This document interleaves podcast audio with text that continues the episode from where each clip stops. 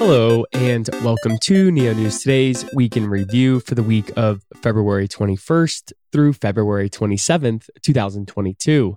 This audio segment is designed to offer a bite sized overview of the Neo ecosystem's activities this past week by highlighting the Neo platform, its decentralized applications, members of the community, and upcoming events. In Neo ecosystem news, Flamingo added the Cake token to its DeFi platform and launched an FLP FLM FCake pool. FCake is the NEP17 wrapped version of the BEP20 Cake token. Users can now convert Flamingo assets to FCake or wrap Cake and unwrap FCake using a connected wallet that supports Binance Smart Chain. Flamingo also announced a partnership with Neo community NFT artist Somnium Wave. Moving forward, Somnium Wave's sentient NFT collection will count toward FLM value in Flamingo's FLM hodler program, similar to the way Neoverse NFTs do. The NFTs will be valued at between 2500 to 50,000 FLM across five tiers. Flamingo's hodler program grants participants special privileges within the Flamingo ecosystem based on the size of their holdings. Ghost Market's GM governance token was listed on the Demex non custodial exchange following approval from a community vote. The Ghost Market team provided $100,000 value in tokens to the GM BUSD pool to kickstart liquidity. COZ released Neo 3 BOA version 0.11, which added optimizations to classes and objects, support for contract manifest modifiers, and initial support for inheritance on user created classes.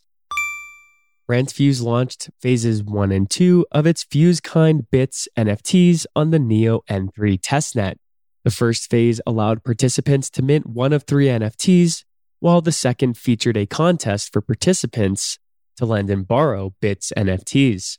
When a user leases or borrows a Bits NFT, they will in turn receive another Bit. The program is designed to test the RentFuse protocol. NeoBurger integrated support for Neon Wallet, allowing users to claim gas from BNeo via the Light wallet. Switcheo deployed its SWTH token smart contract on Neo N3 mainnet, as well as a cross chain proxy contract for Poly Network to communicate with the Carbon blockchain. NGD enterprise lead John deVadoss joined the Irish Tech News podcast to discuss the Neo blockchain toolkit, his background at Microsoft, interoperability, and open source token standards.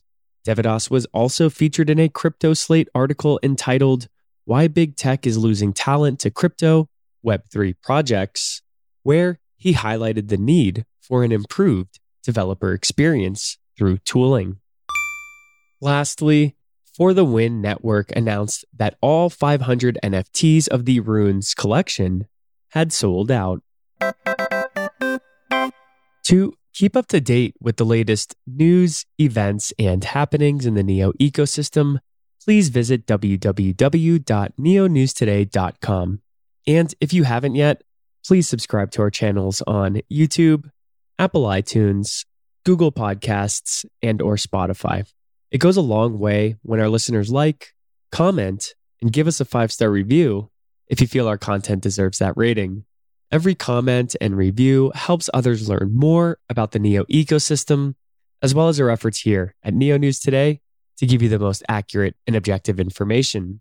Finally, please keep Neo News Today in mind when voting for your Neo Council representative. We've proudly been serving the Neo community since 2017 and we will continue to do so by being an active member of Neo governance, as well as putting portions of our council rewards directly back into ecosystem growth initiatives.